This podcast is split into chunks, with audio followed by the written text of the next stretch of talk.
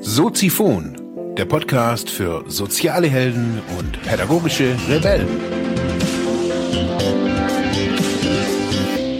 Herzlich willkommen, meine lieben Zuhörer bei Soziphon, dem Sozialarbeiter-Podcast. Mein Name ist Mark Hummer und ich freue mich, dass du wieder eingeschaltet hast. Thema der heutigen Episode ist Dampf in der Lifestyle-Gesellschaft. Ja, herzlich willkommen, meine lieben Zuhörerinnen und Zuhörer, hier bei einer neuen Episode, die ich gewidmet habe dem Thema Vaping, Dampfen, E-Zigarette und so weiter. Ich bin jetzt seit mh, mm, einem knappen Dreivierteljahr Nichtraucher und ich muss sagen, natürlich ist es alles so, wenn man so das alles unter einem Gesundheitsaspekt sieht, ja, kann man das ja natürlich irgendwie, also ich sehe das ja irgendwie in meinem Alltag. Ich bin, ich habe viel geraucht, 20 Jahre, 25 Jahre fast, täglich so eine Schachtel Lucky Strike und ähm, aufgrund meiner Biografie kann man sich natürlich ausrechnen, dass ich da nicht nur brav an meinem Glimmstängel gezogen habe, sondern natürlich das auch ähm, bis zum Exzess getrieben habe, auch mit der Raucherei, das muss ich wirklich auch sagen. Ähm, man ist ja so als Raucher, man raucht ja da, also man jeder weiß es ja von sich, der raucht oder der Leute kennt, die rauchen. Das ist ja schon eigentlich ein, ein echten Scheißdreck so. Also man hängt da mal drin, man kommt da rein und äh, jetzt so mittlerweile sind die Bestrebungen eher wieder so zum Nichtrauchen. Aber ein ganz großes Problem und ähm, da muss man einfach auch mal hingucken. Das ist ja immer, warum tun das Leute? Also warum rauchen junge Leute heutzutage immer noch? Obwohl sie doch wissen, dass es nicht gut ist. Obwohl sie wissen, na jetzt so das Auflehnungsinstrument ist es auch nicht. Also das ist so, die Zigarette ist jetzt nicht mehr so die Rebellenfluppe, wie sie vielleicht irgendwie in den 50er Jahren mal war oder sowas. Also na, das ist jetzt auch nicht mehr wirklich so. Man ist ja eher cooler, wenn man, oder man ist ja der coolere Typ oder die coolere Tante, wenn man eher nicht raucht. So, heutzutage ist ja eher so, man ist so der Rebell, wenn man vegan ist oder Paleo irgendwas. Ähm, finde ich so, also es sind so irgendwie die, die, die Rebellen, finde ich, die, die Neuzeit-Rebellen. Früher war es die Zigarette. Nun ja. Ich hatte mir überlegt, möchte ich diese Sendung überhaupt machen und äh, ja, den Anstoß habe ich gestern Abend vom vom Training bekommen.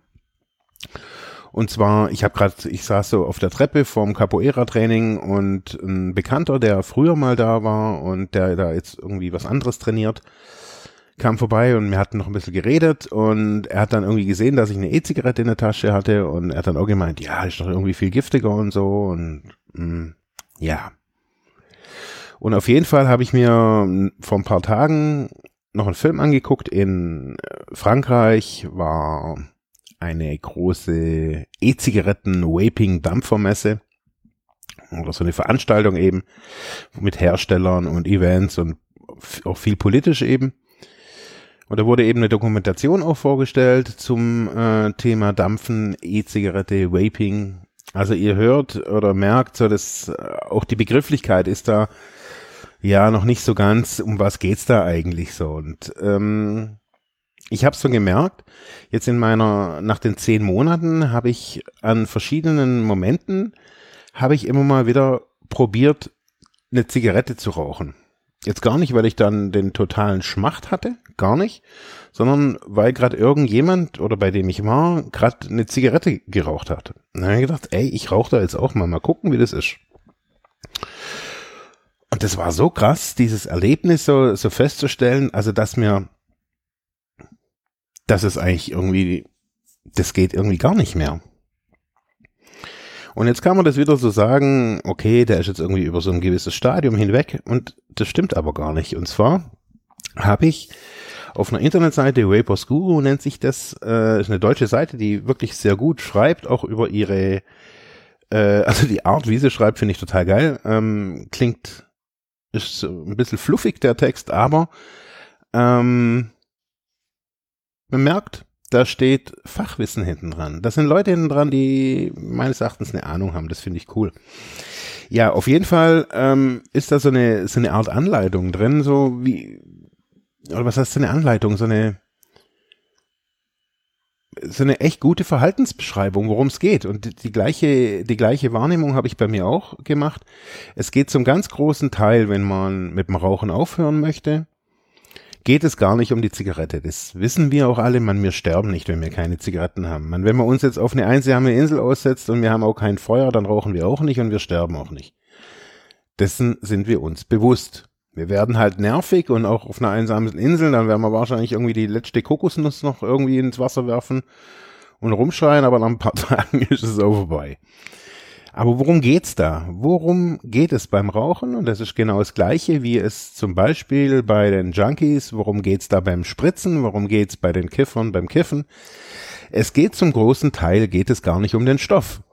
Und es geht auch gar nicht um das High-Sein, schon, aber zu einem, ich mag das jetzt gar nicht in Prozent ausdrücken, aber zu einem ganz großen Teil geht's immer um Verhalten um Rituale, die man so pflegt, also den Joint drehen und in Gemeinschaft und bei den Junkies ist es halt irgendwie da sitzen und der Löffel und das Wasser und das Aufkochen. Das sind alles rituelle Dinge. Das, da mögen sich viele dem gar nicht so bewusst sein und denken oder würden das gerne immer so gern auf den Stoff ablagern, aber ein ganz großer psychologischer Abhängigkeitsfaktor, sagen, warum die Menschen Warum die Menschen da davon nicht loslassen können, ist ein gelerntes Verhalten und ein ritualisiertes Verhalten, das sich, das sich angenehm gestaltet. Also so das, die letzte, also jetzt sagen wir in, in, in der Drogenszene so, da, da denkt man ja immer so, die letzte Endstation ist Bahnhofsklo und goldener Schuss. Also, dessen war ich mir ja auch immer irgendwie bewusst. Das ist so, oder irgendwie allein in einer, in, einer, in einer versifften Bude oder sowas irgendwie so jämmerlich irgendwie dahin vegetieren. Und dann, aber es gibt da ja noch ganz viel, noch ganz vieles so irgendwie dazwischen. Also das ist ja nur die Endstation. Da dazwischen sind ganz viele Schattierungen. Auch bei einem Raucher macht sich der natürlich bewusst, dass er irgendwie vielleicht Krebs kriegen kann oder eine, eine, eine verklebte Lunge und Begleiterscheinungen und Venen und Schnickschnack. Das wissen wir alle. Und trotzdem tun wir es. Und manche in unserer Bevölkerung oder manche, auch manche Fachkräfte tun das gerne auf eben, auf die, auf die Stoffe äh, reduzieren, sagen, der Stoff ist dann böse, also ist ein böser Stoff dann. Also Heroin ist ein böser Stoff. Mittlerweile weiß man, dass so die, Wirk die, die, die, die Wirkung und auch der, der Grundstoff vom, vom Heroin, also das Opium, ist manchen aber auch ganz lieb, auch in unserer Gesellschaft.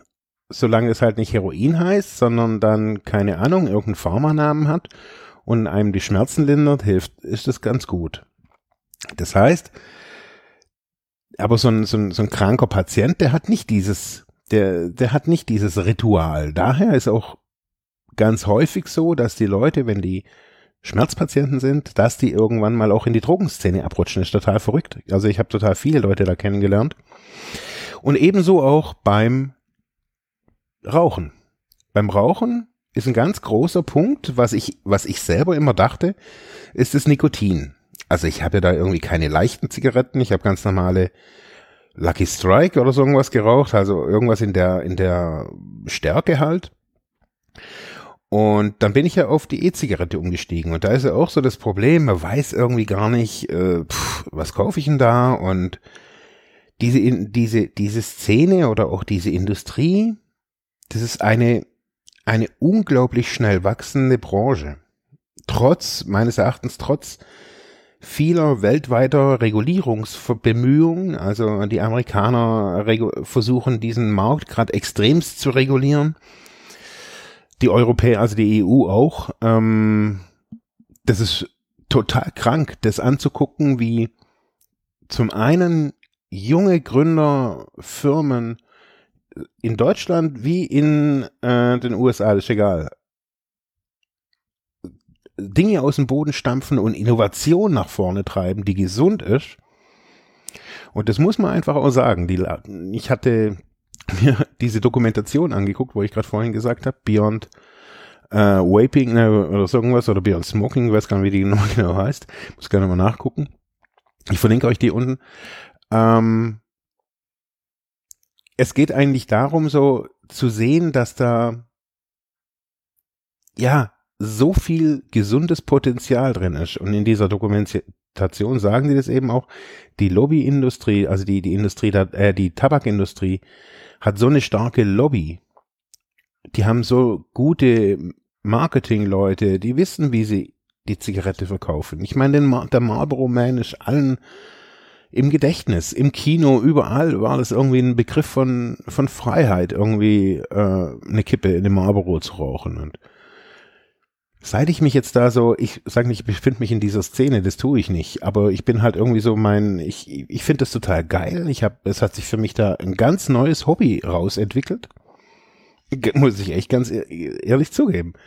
Also ich befasse mich mittlerweile mit so ein bisschen Elekt Elektro und ohmschem Gesetz und was für Watte ist gut und was gibt's für Alternativen und wie kann man sich die Liquids selber mischen und das ist im Endeffekt wie Kochen oder Drinks mischen nur halt dampfen. Und da kann man jetzt irgendwie immer sagen, ja, das ist irgendwie alles ungesund. Aber ja, halt irgendwie die guten Sachen im Leben sind halt manchmal ungesund. Das weiß ich auch. Und ich würde auch jetzt niemandem empfehlen, der nicht Raucher ist, jetzt irgendwie mit dem Dampfen anzufangen. Das ist, glaube ich, Blödsinn. Aber ich möchte drauf raus, dass die Verhaltensabhängigkeit bei Zigaretten extremst hoch ist.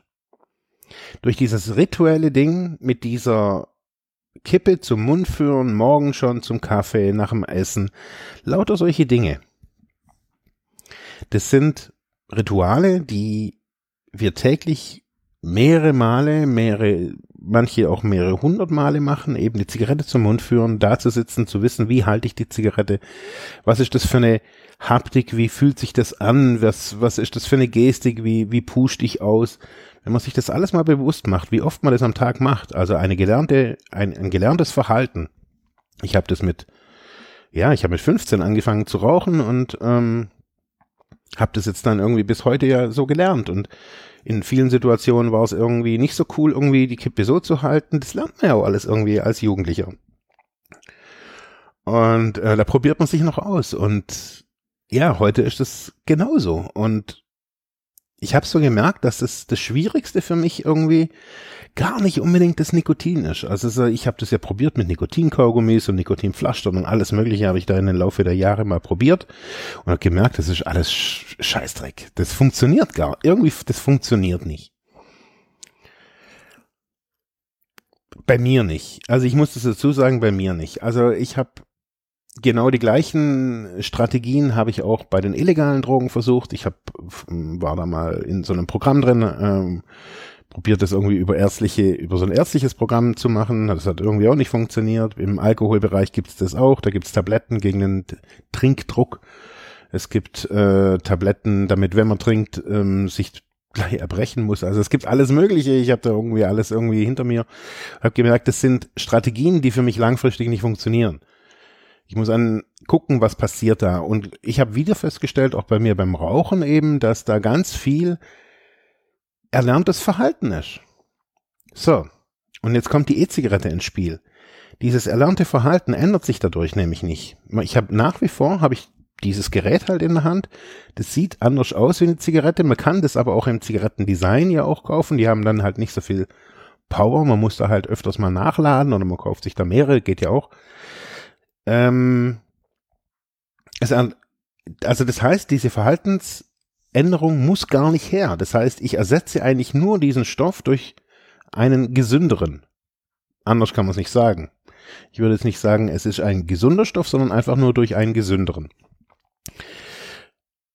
Und somit bleibt die Haptik sozusagen, was ich, ich habe was in der Hand, ich kann dieses Ritual, das immer wieder, wenn ich nachdenke, wenn ich, wenn ich voll bin vom Essen oder wann auch immer man raucht, wenn ich aufstehe, bei mir ist es zum Beispiel beim Aufstehen. Ich muss schon seit Jahren habe ich irgendwie so das Gefühl, ich stehe auf und ich brauche erstmal frische Luft. Das ist das Erste. So. Obwohl ich immer, wir immer mit offenem Fenster schlafen, aber trotzdem, ich stehe auf und muss immer irgendwie dann im Wohnzimmer irgendwie das Fenster ganz aufmachen und ein paar Mal so tief durchatmen. Und dann rauche ich. Also früher habe ich immer eine geraucht. Total verrückt eigentlich. Aber das ist, war halt für mich mein Ritual. Kaffee, Kippe am Fenster, draußen, wo auch immer, erstmal eine geraucht. So, und jetzt dampf ich. Jetzt ziehe ich an der E-Zigarette. Und anders als bei der, bei der Zigarette musste ich, da musste ich immer husten, jetzt so über die Jahre, das muss ich jetzt eben nicht mehr. Und ich merke so von Monat zu Monat, ja, dass ich eigentlich, ich kann im, ich kann immer freier atmen. Also das, was in den ganzen tollen Infografiken steht, was man so übers e, über die E-Zigarette findet. Also das, ich kann es fast noch besser beschreiben. Also es, ich habe einfach wieder Luft. Und das Lustige ist so, ich habe jetzt lange gedacht, also ich habe jetzt fast zehn Monate eben ganz normal, irgendwie, ich habe mir das versucht, so ein bisschen umzurechnen, wie viel Nikotin brauche ich denn? Und dann kam die EU und hatte die großen Nikotineinschränkungsforderungen äh, und man kriegt kein Nikotin mehr und alles wird reguliert. Und ja, dann habe ich mir noch irgendwie so bunkermäßig, so habe ich mal kurz irgendwie, äh, ja, so hochprozentige, also nicht wirklich hochprozentig, aber halt so, dass ich jetzt da irgendwie mir die nächsten Monate jetzt keine Gedanken machen müsste, habe ich mir dann so, so Grundliquid gekauft, ohne Geschmack, nur mit Nikotin drin. Genau, und auf jeden Fall habe ich jetzt so gemerkt, okay, drei Milligramm Nikotin, das ist so, hm, ja, das ist eigentlich ganz, das ist total wenig, das ist eigentlich gar nichts mehr.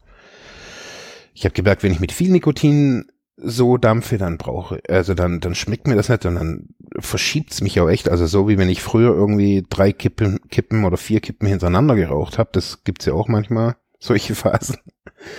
Ähm, auf jeden Fall habe ich jetzt einen Versuch gemacht. Und zwar habe ich, ich habe mir Liquid gekauft und zwar halb halb. Also die eine Hälfte vom Liquid war äh, mit Nikotin und die andere Hälfte ohne Nikotin. Und da habe ich mir jeweils fünf Flaschen gekauft. Also fünf so Fläschchen habe ich mir gekauft. Da ist jetzt gar nicht so viel drin, aber ich habe gedacht, okay, so, eine, so, eine, so ein Fläschchen, das reicht mir so eine halbe Woche, Woche oder so irgendwas, wenn ich das jetzt irgendwie nur die, das Zeugs da irgendwie dampfen würde. So, und dann habe ich die, die Etiketten da, sind immer so Ankreuzdinger drauf, wie viel Nikotin drin ist. 0, 3, 6, 9, 12 oder wie auch immer. Und das war da mit so einem, mit so einem Markierstift irgendwie äh, markiert und ich habe das dann überklebt, dieses kleine Eckchen. So, und ich wusste jetzt nicht, es sah beides wirklich gleich aus. Eins zu eins. Also ich hatte jetzt farblich hatte ich keine Änderung und mir dachte, okay, was ist, wenn ich jetzt mal kein Nikotindampf, mal eine Woche oder sowas? Und ähm, siehe da, es ist mir nicht aufgefallen. Es ist mir absolut nicht aufgefallen. Im Dampfen, beim Dampfen, da heißt es immer so, da gibt's da so ein, so ein, so ein Flash. Das stimmt auch mit Nikotin, da gibt's so ein Flash. Ähm, aber, also das ein Flash heißt so, das ist so ein, keine Ahnung, das ist beim Einatmen ist dann, ist das wie so eine Art ich finde, das ist so eine Art Rückstau, so macht es irgendwie so, dann geht es halt irgendwie nicht mehr weiter und das, das brennt nicht, das tut nicht weh, das ist nur so ein ganz, ganz komisches Gefühl. Also ein Gefühl, das kennt, kennt man auch von der Zigarette, da ist das ja auch so. So dieses beim Einmal hat man so und dann, okay, dieses Gefühl. und ja, jetzt habe ich festgestellt, ich brauche auch kein Nikotin mehr und jetzt bin ich natürlich wieder irgendwie in Sorge als suchterfahrener Mensch, wie kann das sein? Jetzt höre ich im Internet und löse im Internet, okay, Nikotin sei ja irgendwie eigentlich gar nicht der suchterzeugende Stoff, was man uns jetzt hier irgendwie 30, 40 Jahre erzählt hat. Dann denke ich mir, was? Jetzt auf einmal geben es alle zu? Oder was ist denn da los? Okay. Ich will jetzt hier keine Verschwörung, keine Verschwörungstheorie irgendwie aufkommen lassen. Alles okay, alles gut. Aber auch hier gestern Abend irgendwie habe ich eben diese Diskussion mit der Frage oder mit der Aussage, ja, das ist doch eigentlich viel giftiger. Und ich sehe im Internet bei YouTube Dokumentationen oder Diskussionen oder Reportagen über die E-Zigarette hier oder in ganz Europa, ähm, wo die Leute so auf die Straße gehen, Podcaster, Videocaster äh, und machen Interviews und ganz viele Leute haben einfach so das äh, im Kopf, ja, das ist irgendwie giftig. Das finde ich, das ist, ein, das ist schwierig. Weil ich denke, wir haben eine Gesundheits- also ich finde, wir, wir haben ja eine Gesundheitsfürsorgepflicht, würde ich es jetzt einfach mal nennen, so für als jeder Bürger. Also wenn ich weiß, hey, irgendwas ist irgendwie nicht gut und man sollte was anderes machen oder es wird falsch, falsch äh, kommuniziert und es wird hier falsch kommuniziert, mein, das, also ja, ganz einfach. Es wird, also es, das ist ja jetzt nichts Gesundheitsbringendes. Es ist auch nicht ein adaptives oder irgendwas, es ist auch nichts irgendwas, was man oder als Substitut oder so irgendwas, also zum Unterstützen oder Ersetzen von irgendwas nehmen sollte. Sondern es ist ein probates Wechselmittel sozusagen. Es ist eigentlich weniger das Stoffliche, sondern eigentlich viel mehr das Mittel, um die Verhaltensabhängigkeit zu besser zu steuern und in den Griff zu kriegen. Weil, okay, ich kann mir jetzt überlegen, ich fliege in Urlaub, ich fahre in Urlaub oder was auch immer, in einem Land, wo es, keine Ahnung, ich muss mir ganz andere Gedanken machen. Nehme ich eine ne, ne E-Zigarette überhaupt mit? sind alles solche Gedanken, wo man da pflegen kann, besonders jetzt auch mit dem Hintergrund des Wissens, ich brauche eigentlich gar, also ich brauche eigentlich nicht mal Nikotin. Das ist total verrückt. Das heißt, ich kann mir ja, keine Ahnung, meine 30 Milliliter Liquid, das kann ja alles Mögliche sein. Das ist ja kein giftiger Stoff. Also chemisch nicht bedenklich. Also das weiß ich als, als Chemielaborant, dass es chemisch absolut unbedenklich ist. Absolut. Äh, alles, was da drin ist, würde ich jetzt einfach mal so behaupten. Das natürlich durch die Verdampfung und durch den Nebel, den man sich in die Lunge zieht, natürlich nichts ist gut, was man sich in die Lunge zieht, außer natürlich Luft aber man hat keine Verbrennung. Und das ist das Wesentliche daran. Man hat bei der E-Zigarette eben keine Verbrennung. Und dadurch, dass man keine Verbrennung hat, sind es halt einfach auch andere, ist es eine andere Art, wie es in die Lunge kommt. Also äh, die, es ist kein Rauch, sondern es ist Dampf.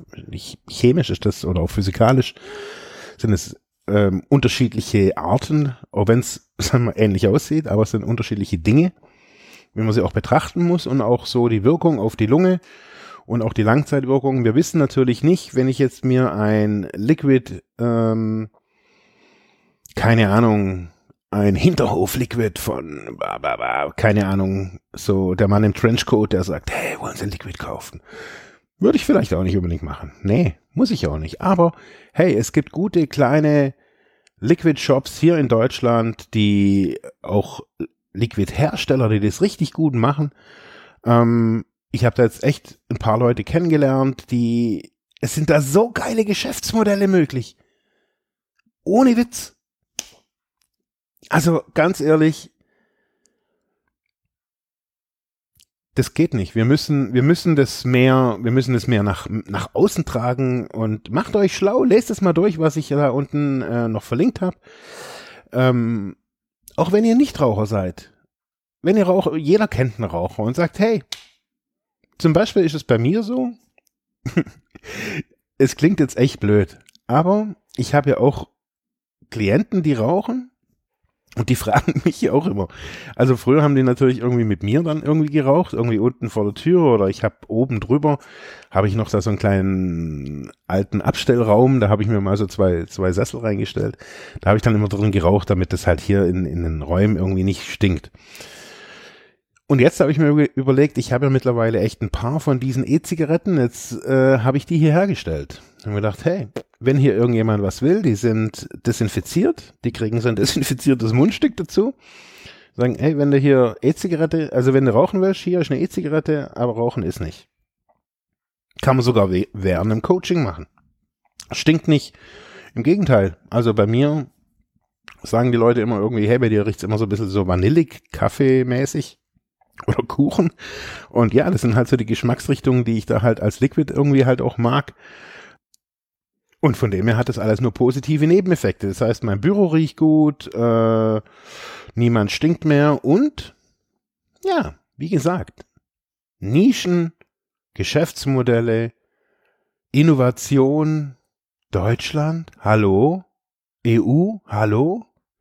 Ich wünsche euch noch einen schönen Tag, schönes Wochenende. Wir hören uns morgen wieder. Ja, das war's für heute mit diesem Thema. Ich hoffe, ich konnte dir weiterhelfen, vielleicht Denkanstöße geben oder sogar ein bisschen inspirieren. Ich würde mich freuen, wenn du Soziphon weiter unterstützt, indem du weiter zuhörst, mich auf iTunes bewertest, Kommentare schreibst oder diese Episode per PayPal oder Flatter finanziell unterstützt. Dankeschön.